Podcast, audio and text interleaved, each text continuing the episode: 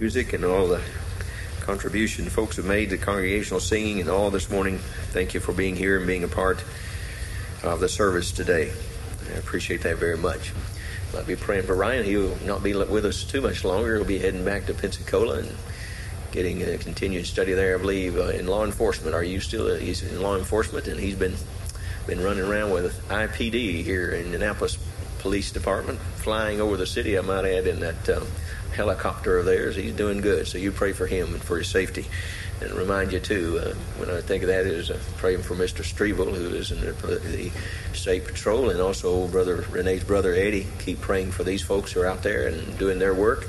Uh, pray for their responsible jobs being done well. And then don't forget to pray for our military personnel scattered all over the world for their safety and protection, their families here in the States, and pray for the Lord to finish these tasks that they've been assigned and be able to get them home with their families very soon, please.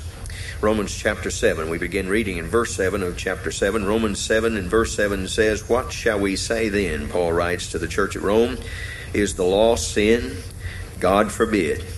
Nay, I had not known sin but by the law, for I had not known lust, except the law had said, Thou shalt not covet. But sin, taking occasion by the commandment, wrought in me all manner of concupiscence, for without the law sin was dead. For I was alive without the law once, but when the commandment came, sin revived, and I died.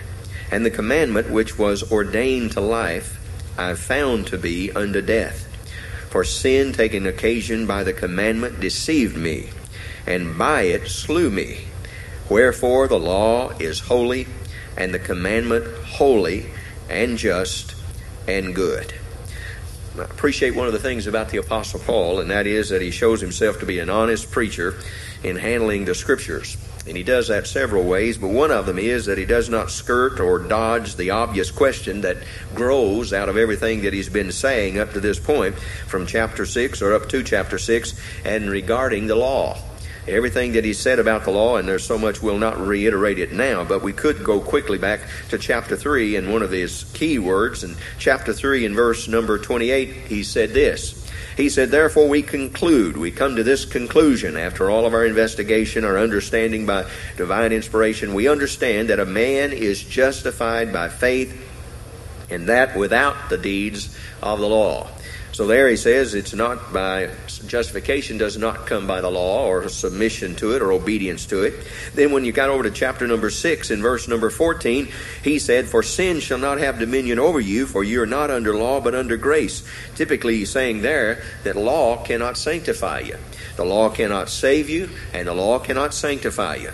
And his statement is that sin shall not have the dominion or the control over you. And the reason for that is, is not that the law was helping it to be so, but rather because you're under grace and another operation of God's will. And consequently, therefore, the law cannot save you, the law cannot sanctify you. But he goes a step further here in chapter 7 when he says in verse number 6, But now we're delivered from the law, and being dead, wherein we were held that we should serve in newness of spirit and not in oldness of the letter. So that verse of Scripture simply says that we're not only de- delivered from the law as believers, but we're also dead to the law.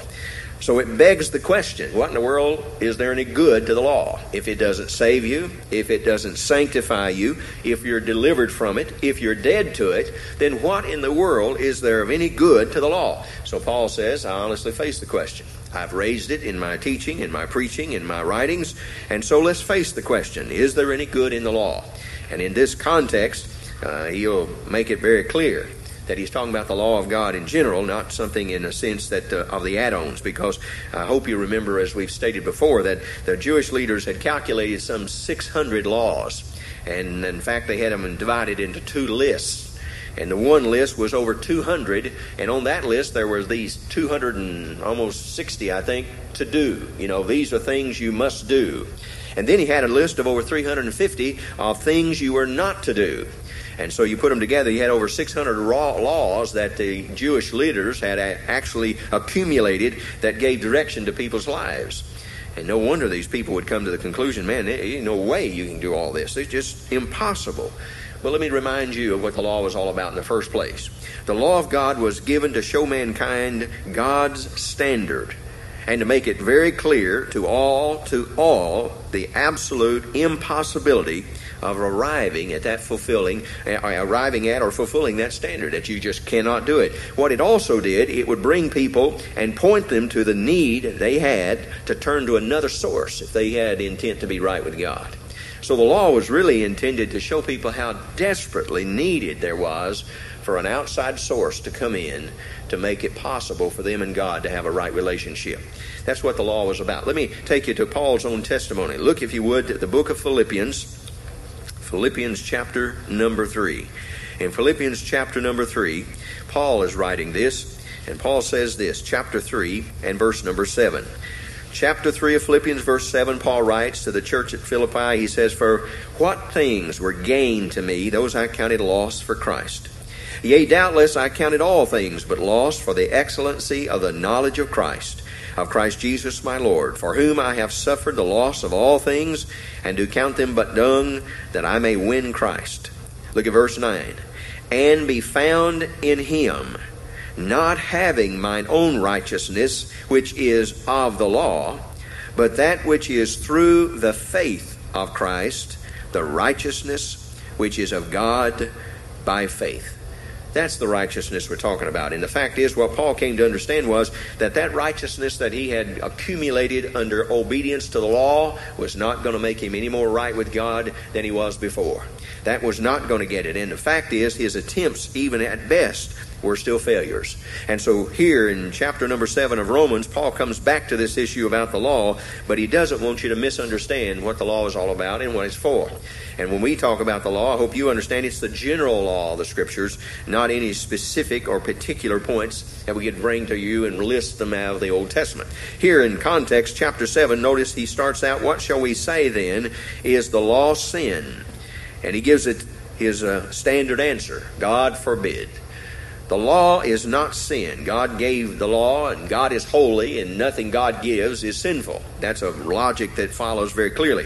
But it's interesting that he uses the strongest of these Greek negatives again in this context to emphasize absolutely not. The law is not sin. Obeying the law is not bad.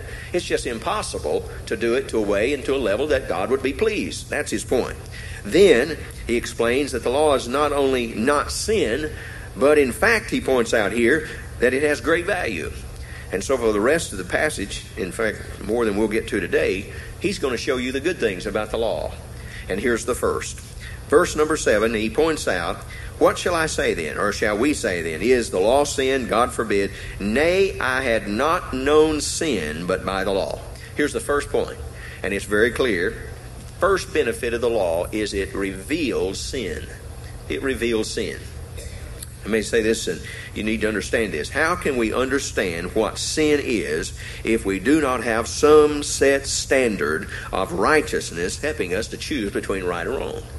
Somewhere there has to be a standard set. We see sin is explained or defined as a transgression or a violation of a set law. That's what the definition of sin would be. Sin, by that very definition, then, depends on some kind of standard by which a performance or a behavior is somehow measured. So the point made, through the law, we can tell sin. We can identify it by seeing God's law set up. We can compare to it, and we see it. By the way, somebody said, well, does that mean there was no sin before the law? Absolutely. There was sin before the law, but the law made us see sin as it really was. As, as I would say, it uh, accentuates it, it emphasizes it, it makes it clear. We've heard Paul make this and hit this truth before in his epistles. Back over in chapter 3, for instance, I read again this week, verse number 20, where Paul wrote this. He said, Therefore, by the deeds of the law, there shall no flesh be justified in his sight, but for by the law is the knowledge of sin.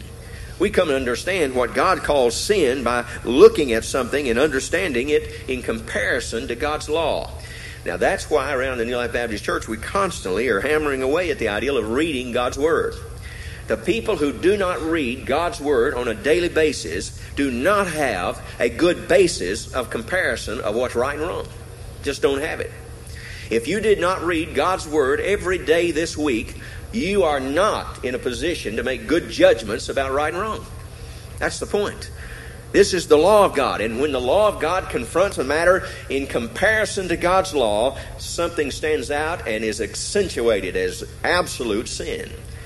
Our problem is we don't read the word, so we don't know what sin is. We we do things that we say, "Oh boy, that's not sin." I mean, I, everybody does this. Well, that doesn't make it right. What you need to compare it with is what does God say?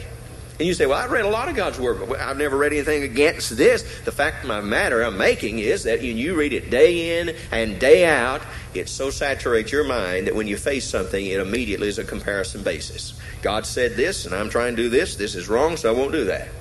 That's what it works, and that's how it works. We got this idea that we keep these Ten Commandments folded up in our pocket, and then we look at these Ten Commandments, and if we pass all these ten, we're in great shape. That's not the way life is. There's some things that are not listed in the Ten Commandments. The fact of the matter is that when you read God's Word day in and day out, it will underline in your mind what is right, what is not right, and it's not by the letter of the law, it also works by the spirit of the law. In the spirit of the matter, not just the letter, it may not say specifically, do not do this. The Bible doesn't necessarily say that about a lot of things that are wicked and ungodly. For instance, I don't know of any place, there is no place that I know of in the Bible where it says succinctly, that two men cannot be married. Have you found a passage where it says succinctly, distinctively, this man and this man cannot be married? Have you found a verse like that? Have you found a verse where it does it says in scripture, you should not smoke? Have you found that verse? You see, the fact of the matter is you're not going to find a lot of direct statements in the scripture that have in fact been proven to be the spirit of the scriptures that we are abstain from. But fact of the matter is, some people say, until I see it in black and white, I'm just going to keep on doing what I'm doing, you know. Well, just keep on doing, you'll just be doing wrong. And until you take God's word and lay it beside of what you do, you'll never know right and wrong. And that's why early on, the Bible encourages us to train up our children in the ways that are right what he's talking about in the ways of God's Word so they can make their own decisions as they get over. Do you know there are adults who can't make a good decision between a right and a wrong? I mean, they look at things like, I don't know what to do about this. The fact of the matter is, if you be in the Word every day, seeking God's direction, and honestly, honestly pursuing what is right, you'll see it. You'll see it. God didn't hide the truth in a haystack and say, go find it. God put it in His Word put the Holy Spirit inside and say, You'll know it. You shall know the truth, and the truth shall set you free. In this passage of Scripture, Paul's writing back in chapter 3, verse 20, and also in chapter 4, verse 15, and verse 5, and chapter 5, verse 13. All of these are emphasizing the fact of what the law was for. All of these things he's written are simply underlining the fact that we would not have known sin were it not for the law. And that's an important point. You see, uh, and I think another way to say it is left to ourselves, we would never naturally see ourselves or think of ourselves as sinners. Just left to ourselves, we would never see ourselves as sinners. Well, how do you come to know you're a sinner? Because running what I call somehow, some way, somewhere, you run heart first into the revealed Word of God and the Holy Spirit uses that word to convict you of not meeting the standard. For all have sinned and come short of the glory of God. When we run into the standard, we say, hey, I don't match up to that. I, I haven't kept that. I haven't obeyed that. I've not done that. And immediately the Holy Spirit says, that's the point. You're a sinner. You haven't done it. But now you know the standard. Now you know what God expects. Now you know what God wants. And there is now, therefore, no excuse. Our problem. And it is our problem as a human race. Our problem is that as long as we use the standard of other people and compare ourselves one to another, we'll feel pretty good, pretty religious, and pretty righteous. Uh, problem with that is it won't get you anywhere with God. God doesn't care what the neighbor down the street does, does not do. He cares about what He's recorded in His Word and how you're complying to it. So when He gave this, He said, This is my standard. This is my measurement. This is my rule of thumb. You want to know whether you meet up, match up? Then you read this. You want to know what the right decision about a matter is? You read this. It's in my word, it's in the law. It's recorded for you to know because this is my standard of righteousness. And I want you to obey it. Something else, but as soon as we're confronted with the demands of God's law, the Holy Spirit convicts us of it. Our sinful failures are brought to the surface. We then see our hopelessness of making it our own way, and we do what that publican did in the New Testament. We cry out to God God, be merciful to me, a sinner. And that's at that point we come in touch with God. Sadly, in our present day push to get people saved, we sometimes don't give the time for a person to come under great conviction of their sin. We sometimes push that person from the reality of just telling them the information and then pressing them until they make a decision. Say, okay, I trust Christ as Savior. And they walk down an aisle, they sign a card, they join a church, they get baptized, and then you don't see any difference in their lives. And you wonder what in the world went wrong. Well, the problem is they may have not, one, really realized the standard of God's holiness and realized they didn't meet it. And two, they did not realize that they were sinners. They thought that you just believe God. You know, you don't deal with sin, you just deal with the reality there is a God. I believe there is a God. Well, that's not going to get you to heaven. I remind you, the devils believed and even trembled at the fact, but they're still in hell today as demons. Believing God is not the issue there believing God comes to be an issue in the believer's life because it's an act of faith that is operative all the time. But for that lost person, one aspect of salvation that often gets trampled is our failure to really see ourselves as sinners in need of a Savior. As a pastor of a church over the years, I've seen it time and time again. What, what John wrote was so true. People who are in church and supposedly go on with the church for a while and then they drop out and they never get back on board again. I'm reminded what John said. He said, if they were of us, they would have no doubt continued with us. But the simple fact that they don't continue with us is a sure proof they were never of us.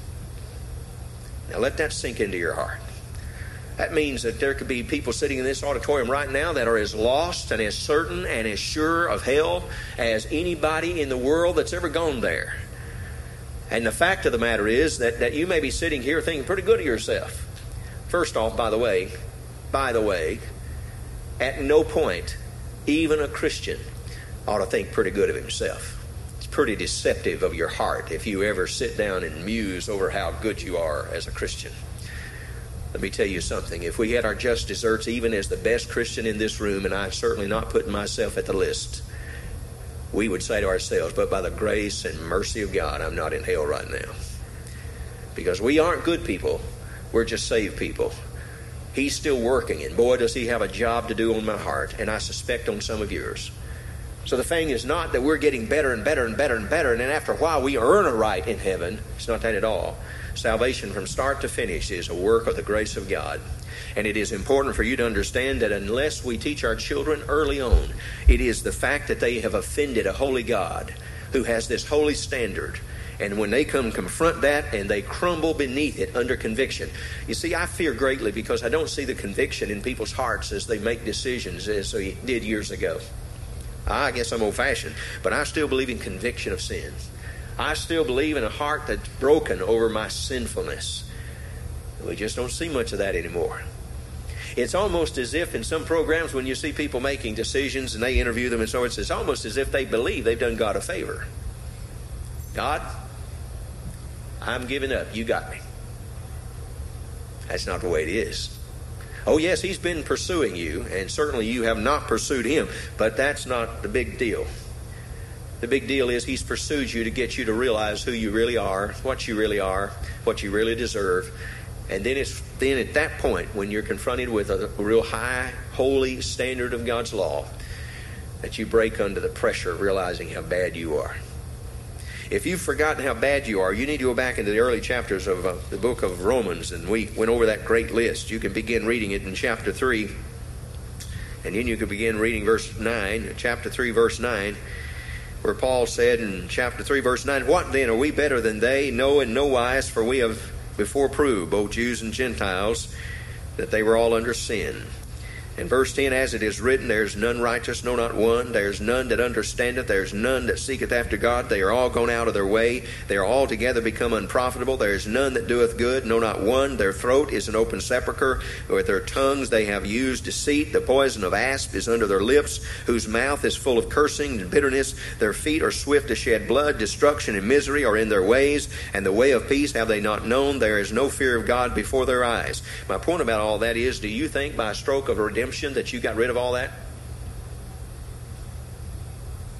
Did you think just because you trusted Christ as Savior that all the things that were wrong with you before have all of a sudden mystically, magically been taken out? I hate to be the guy to break the bad news to you, but you have a sin nature. And much of what those texts are talking about is the sin nature that's in you. And you didn't leave that at the door when you came in here, you still got it. And you will have it all day long, and all week long, and all month long, and all the rest of your life you'll have it. And the fact of the matter, the one thing that keeps that thing in check, carefully listen, is the law of God. As you read God's law and you see who you are, what you are, and realize that though you're saved, there is still a wickedness of your heart, and you understand that, it'll be the law of God that'll keep it in check. Keep it in check. Keep it in check. Going on to verse number seven, when Paul says, What shall we say then? Is the law sin? God forbid. Very strong wording. God forbid. No, absolutely not. I had not known sin but by the law. And then he gives an illustration of his own. For I had not known lust, except the law had said, Thou shalt not covet. What he's talking about here is the Ten Commandment. In that tenth commandment, this tenth commandment differs from all the other nine for a very obvious reason because this tenth commandment is an inward attitude, not an outward one. So, what he's dealing with in this is that coveting is a, a sin that leads to the breaking of the other commandments. And someone wrote, and rightly so, covetousness is an insidious sin that most people never recognize in their own hearts and lives, but God's law reveals clearly. And you're right. I mean, you don't hear people going around saying, hey, I covet all the time. I look at my neighbor's house and I look at my neighbor's property and his bank account, and I lo-. You don't hear people saying that. Why? Because we don't anybody know that's what we think. And Paul says that's the whole point. We keep it out of sight. We keep it out of sight. I read in the Sunday school preliminaries this morning, Luke chapter 11 those folks who were sitting here. It talks about denouncing the Pharisees, and our Lord was invited to dinner by one of the Pharisees. He said, Hey, won't you come to our house and have a dinner? Our Lord said, okay, fine. Our Lord went to this man's house in Luke chapter 11. He sits down at the meal. He didn't wash his hands in a ceremonial way. And so the Pharisee gets all bent out of shape. And he said, wait a minute, you didn't wash your hands. And the Lord takes an opportunity to say, You're also concerned about the exterior, and you forget that the greater sin is in the heart. The greater sin is in the heart. There's by far more sin in this room in the heart than there has been accomplished in the hand today or will be, or will be. Because as a man thinketh in his heart, so is he. That's what we have to deal with, and that's why the Word of God, see, is, is not something that you, in this sense, physically do. It's something that you hide God's Word in your heart that you might not, what? Sin against thee. That's why it's there. Why? Because that which is out of sight needs an out of sight kind of solution and you hide God's Word, which you can't see except to read, you hide that in your heart, and it doesn't just mean hide the words, it means hide the truth, the obedience and submission to it. You put that in your heart, and it tranquilizes, as it were, and it uh, dilutes that sinful thing, and we then abstain from that sin. In some sense, this is seen in the account of the, the rich ruler. Let me uh, read and remind you of it. It's over in Mark chapter 10. In Mark chapter 10, the story of the rich ruler is uh, an interesting one because it too deals with this inward sin. It says in Mark chapter 10, verse 17, where the story is recorded, And when he was gone forth into the way, there came one running and kneeled to him and asked him, Good master, what shall I do that I may inherit eternal life? Jesus said unto him, Why callest thou me good? There is none good but one, that is God. Verse 19, Thou knowest the commandments do not commit adultery. Do not kill. Do not steal. Do not bear false witness. Defraud not. Honor thy father and thy mother. And he answered and said unto the master, All these have I observed from my youth. Then Jesus, beholding him, loved him. that always strikes me greatly, you know. This guy's missed the whole point. You know, he's bragging about, oh, I've done that, You've done that, done that, done that, done that. And, and, and you think he's going to turn to the Lord and say, uh, really, I've done everything you've ever asked to be done. I mean, I have never missed a one of those commands. Every one of them I've fulfilled. You think the Lord's looking at this guy and say, is this an idiot or what? You think the Lord will look at him and say, this guy thinks he's something big, doesn't he? But that's not the way the text reads. It says, verse 21, maybe because of his ignorance. Maybe because he doesn't know any better. But whatever the case is, the Bible says Jesus, beholding him, loved him. And then he said to him, One thing thou lackest. I want you to go thy way, and I want you to sell whatsoever thou hast, and I want you to give it to the poor, and thou shalt have treasure in heaven, and come take up the cross and follow me. And he was sad. He was sad at that saying, and he went away grieved, for he had great possessions. What's interesting here, this man was very religious outwardly. I mean, this boy, this young man, however old he was, we call him the rich young ruler, but maybe he wasn't so young. Maybe he'd been around the block a few trips. Whatever the case is, this fellow had a very religious character externally. But when our Lord confronts him, he confronts him with something that nobody else could see. He points out something that this young man had not really confessed and nobody would know. He said all these commands, and the man said, Hey, I've kept every one of them. I physically have obeyed these laws. I've done every one of them. Our Lord said, There's one thing you haven't done. And I'm going to tell you now to go do it as if I'm sure the young man was saying, Sure, fire away. Whatever you say, I'll do. I'm right on board with you. And our Lord said, Go sell everything you own and give it to the poor. And this young man is saying, Are you crazy? You, you understand what I have? You understand how I've accumulated all this stuff and how I've worked and I've desired this and I've now got it, and you're telling me just to throw it away and to give it away? Are you crazy? You say, is that what the text says? Well, I don't think that's recorded in the Greek, but the truth is, I believe that's the spirit of the guy. I believe that's exactly his spirit. And I believe it's exactly the spirit of people today because what he was hiding was an internal sin that he didn't want the Lord to touch. When the Lord said, Here's something, this will really get to you. What I want you to do is to sell everything you've got. And this guy's saying, I can't do that. It's taken me all this time to accumulate this, and I desired these things, and I've got these things. What he's saying, I believe, is this young man had coveted and greed and all this had accumulated these things in his life. And with our Lord saying, Look, you're going to prove now what you are by going and selling it and giving it to the poor, I believe the young man was saying, Never. Never. And it's interesting here, you see, that he, instead of confessing his sin and saying, Yeah, you're right, I, I, I coveted these things and I, I long for them and I got them and now I'm greedy and I want to keep them, he simply does the simple way simple thing. And the simple thing was to reject Christ and the truth that He gave him and walk away grieved. And that's exactly what he did. By the way, he didn't walk away and just be grieved. This young man was walking away lost. And as far as we know, there's no record of him coming to faith in Jesus Christ. So the assumption is this young man or this ruler died in this kind of state of inward sin, not outward. Oh, outward, he was a great guy. I mean, he's the kind of neighbor you'd like. He kept all the commandments that he'd ever confronted. But inwardly, he had a sin that literally, literally carried him away from the Lord Jesus Christ because he wouldn't bow to it. What's interesting, you see, is when we confront sin, and, and it's probably still a good indication of our shame, we do try to camouflage it, we do try to cover it. Uh, maybe you did. I'm not sure who the fellow was. I believe it was Mr. Downs in this week's Daily Journal wrote an article about we changed the name of sin. Did you see the article? A pretty good article. You know, he wrote about it and he explained in there that uh, we've changed the name. You know, we, we've made uh, we've made uh, sin something other than what it is, and, and and he's partly right. There's a there's a sense in that we have covered it and we have camouflaged it. For instance, it's a it's a known fact. We don't call a guy who is a drunk. When I was growing up, if a guy was a, a drunk, he was a drunk. And, I, and people called him a drunk. We got the town drunk now. You don't call a guy drunk now. He's an alcoholic. And, and it's interesting to me that we've even started calling it a disease. Let me tell you how stupid that ideal is. If that's a disease, it's the only disease you can buy in a bottle. It's the only disease that the state government taxes so we can educate kids and build roads with. That's stupidity. Absolute stupidity. And I say to you, for good people, and there are, there are good people who buy into it. Say, oh, it's a disease. It's about as much a disease as murder is. You see, what we're trying to do is we're trying to cover our tracks and we're trying to excuse our behavior, and we're doing it every way in the book.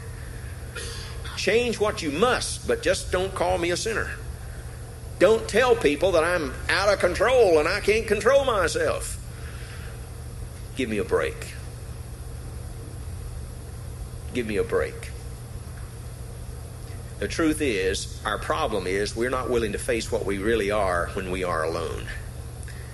And we see ourselves for what we really are. And when we get alone and God, you know, we shut off the television, the video, and the CD, and the music, and the noise, and we get alone so God can talk. He begins to nail down these things, and we see who we really are. Really realize how wicked our hearts are. And the work of the law is to give sin its appropriate name and to expose it for what it really is. Note something else about sin in chapter number 7, verse number 8 and 9. He said, Paul said, But sin, taken occasion, taken occasion by the commandment, wrought in me all manner of concupiscence. For without the law, sin was dead. In verse number 9, For I was alive without the law once, but when the commandment came, sin revived and I died. In verse 7, the law reveals sin. In verses 8 and 9, the law revives sin. Say, revives sin? Mm-hmm. Revives sin. That's exactly what the verse is saying. And the law not only reveals it, but it also revives it. The fault here, by the way, is not the law. You see, the law would have no effect on us unless there was sin in here to be affected by it.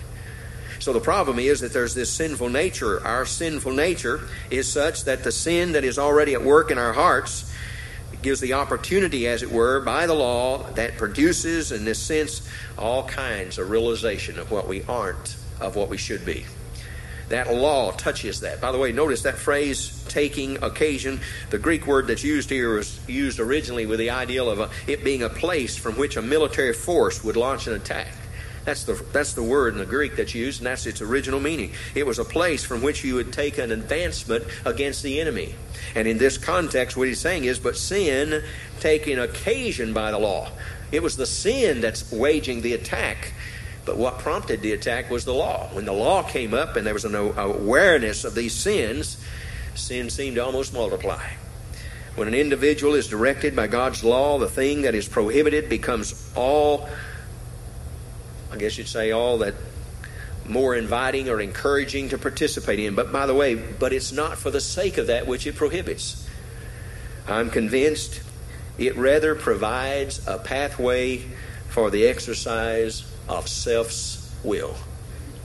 It gives me a chance to do what I want to do. One preacher labeled this verse sin's sad use of God's good law. And that's right.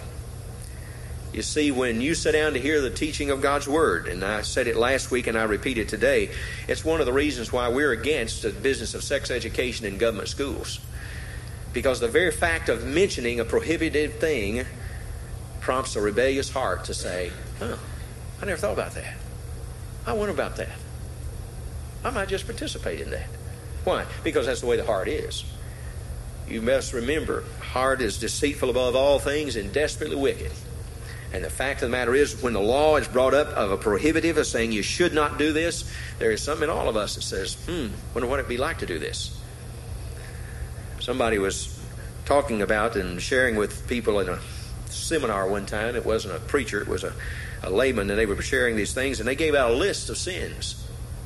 I mean, they just listed these sins and gave them out to the people in that seminar. And when the people came back after about two days and contacted the office of this man who ran the seminar, and he said, uh, I'd like to have another copy of those, those sins.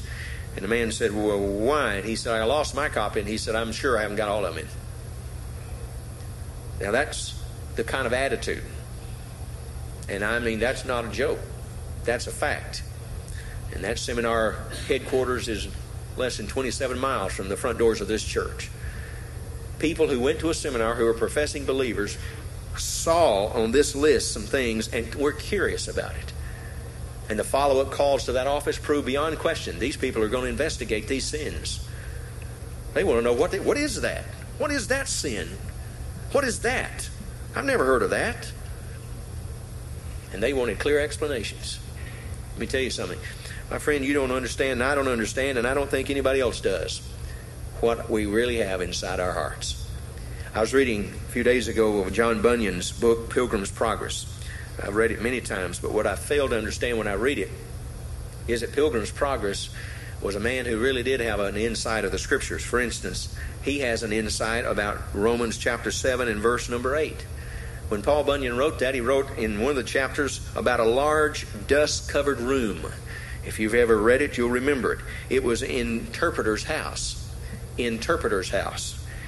And it was obviously that room was to be reflective of the human heart. And Bunyan wrote, When a man with a broom, referring to God's law, began to sweep in the room, it stirred up the dust. The, the dust began to fly around in the room, and so much so that it stifled Christian, and he had to get out. The whole ideal in this, of course, is that, that the law does to sin, it stirs it up. It cannot cleanse the heart, but it can stir it up.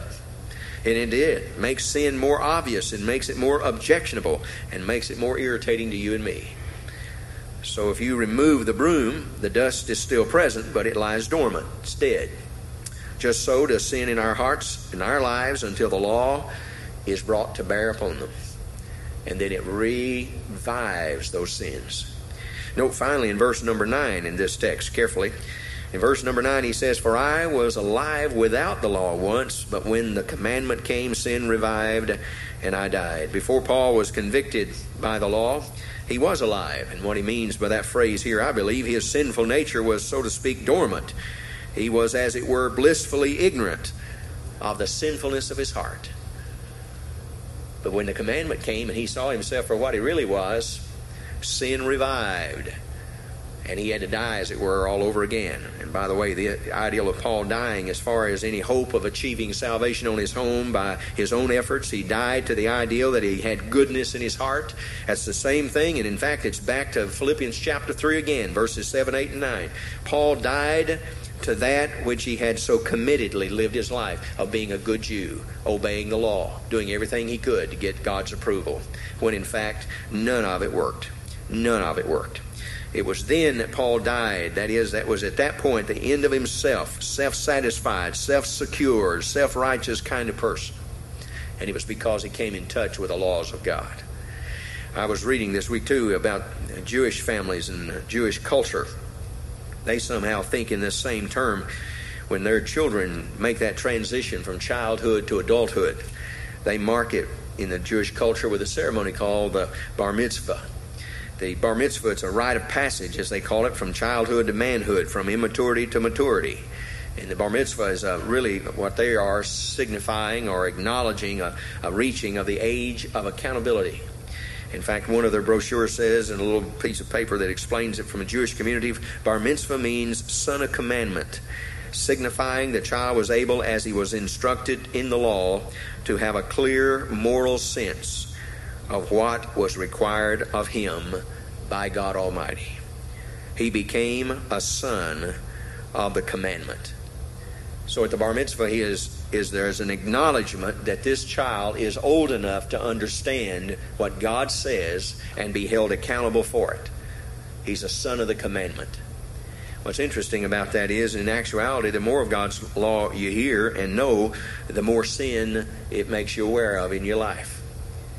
So that's why they call it the age of accountability. It's also the age of responsibility, an age where you can handle dealing with the sin that's in your life. Some people aren't there yet. Some adults aren't there yet. They haven't dealt with those sins and they haven't confessed them before God. They haven't let them go. They haven't died to them. They haven't passed over them. They just keep hanging on to them. In the Jewish community, it is a matter that the bar mitzvah is a singular service, a singular ceremony when it declares this child, as it were, his past is gone, he begins a new era of living, and it is now under, under obligation of submission and obedience to the laws of God. Something else, and a very interesting thing I was reading this week, and it reminds me of what people so often get into in America. I don't know whether you know it or not, but America had an emperor at one time. America had an emperor at one time. He lived in California. That may explain it. And it was uh, several centuries past. I say several, a few. Some said that he might be mildly mad. The noblest and best of known people of California would say he was a man of decent character, though. His name was Joshua A. Norton. He was a successful businessman at one time, but then speculations in the rice market brought financial ruin to him. Whether this clouded his mind or he started it as a joke, nobody knows. He just began to tell everybody he was the emperor of the United States of America. And the fact is, this thought grew into an obsession until 1859. He officially claimed in a printed doc- uh, proclamation himself to be the emperor. And by 1853, act of the California legislature, he was declared so. I told you it was a land of fruits and nuts, and you didn't believe me. He assumed a sword and a plume and strutted the streets of San Francisco in a colorful uniform. Citizens of San Francisco were amused by this harmless ploy, and they went along with a self styled emperor for a while. They gave him recognition through free tickets to opening nights at various programs. Newspaper publicity would made it very obvious that it was a general acceptance. And by permitting him to collect small taxes and issue his own currency. It was all done in fun. And the emperor became a fixture in the city for several years. However, all of this was very serious to him. And he believed in his position, so much so that when tensions developed in Mexico, he expanded his authority. And he now called himself the Emperor of these United States and the Protector of Mexico. When the tragic figure, object of many practical jokes, died in 1880, he had tens of thousands of curious citizens at his funeral. All of that to understand that he lived and he died in self delusions. That amazes me. That amazes me. But I realize there are many religious people who live and die in a similar delusion. They believe they're going to heaven because they try. They believe they're going to heaven because they are good to a degree, their standard of good. They're going to heaven because they try to treat people right. They go to heaven or think they are because they go to church. They they're going to heaven because they have been baptized. They go to they're going to go to heaven because they just generally see themselves as everybody goes to heaven. And I'm one of them. Let me tell you something. I don't know of anything that is more delusional than the devil's lie that everybody goes to heaven. Unless it's the fact that everybody goes to heaven turns into an angel when they get there. You know. I'd remind you, you don't die and turn into an angel. There is no way that God could take what I am and make me an angel. Won't you understand that? Even God wouldn't do that. Mess up the whole program of the host of heaven. The fact of the matter is, when people die, they are there, what they are here, but just glorified. And I say to you that there is this delusion that people have and live in day in and day out about what's going to get them to heaven.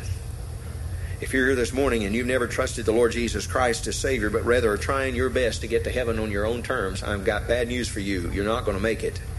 But I also have good news for you. Christ has a way that can make it. And when He died on the cross, He died so you could make it to heaven just fine by simple childlike faith. But there's a second delusion. And that is this delusion that once you come to faith in the Lord Jesus Christ, that everything is hunky dory.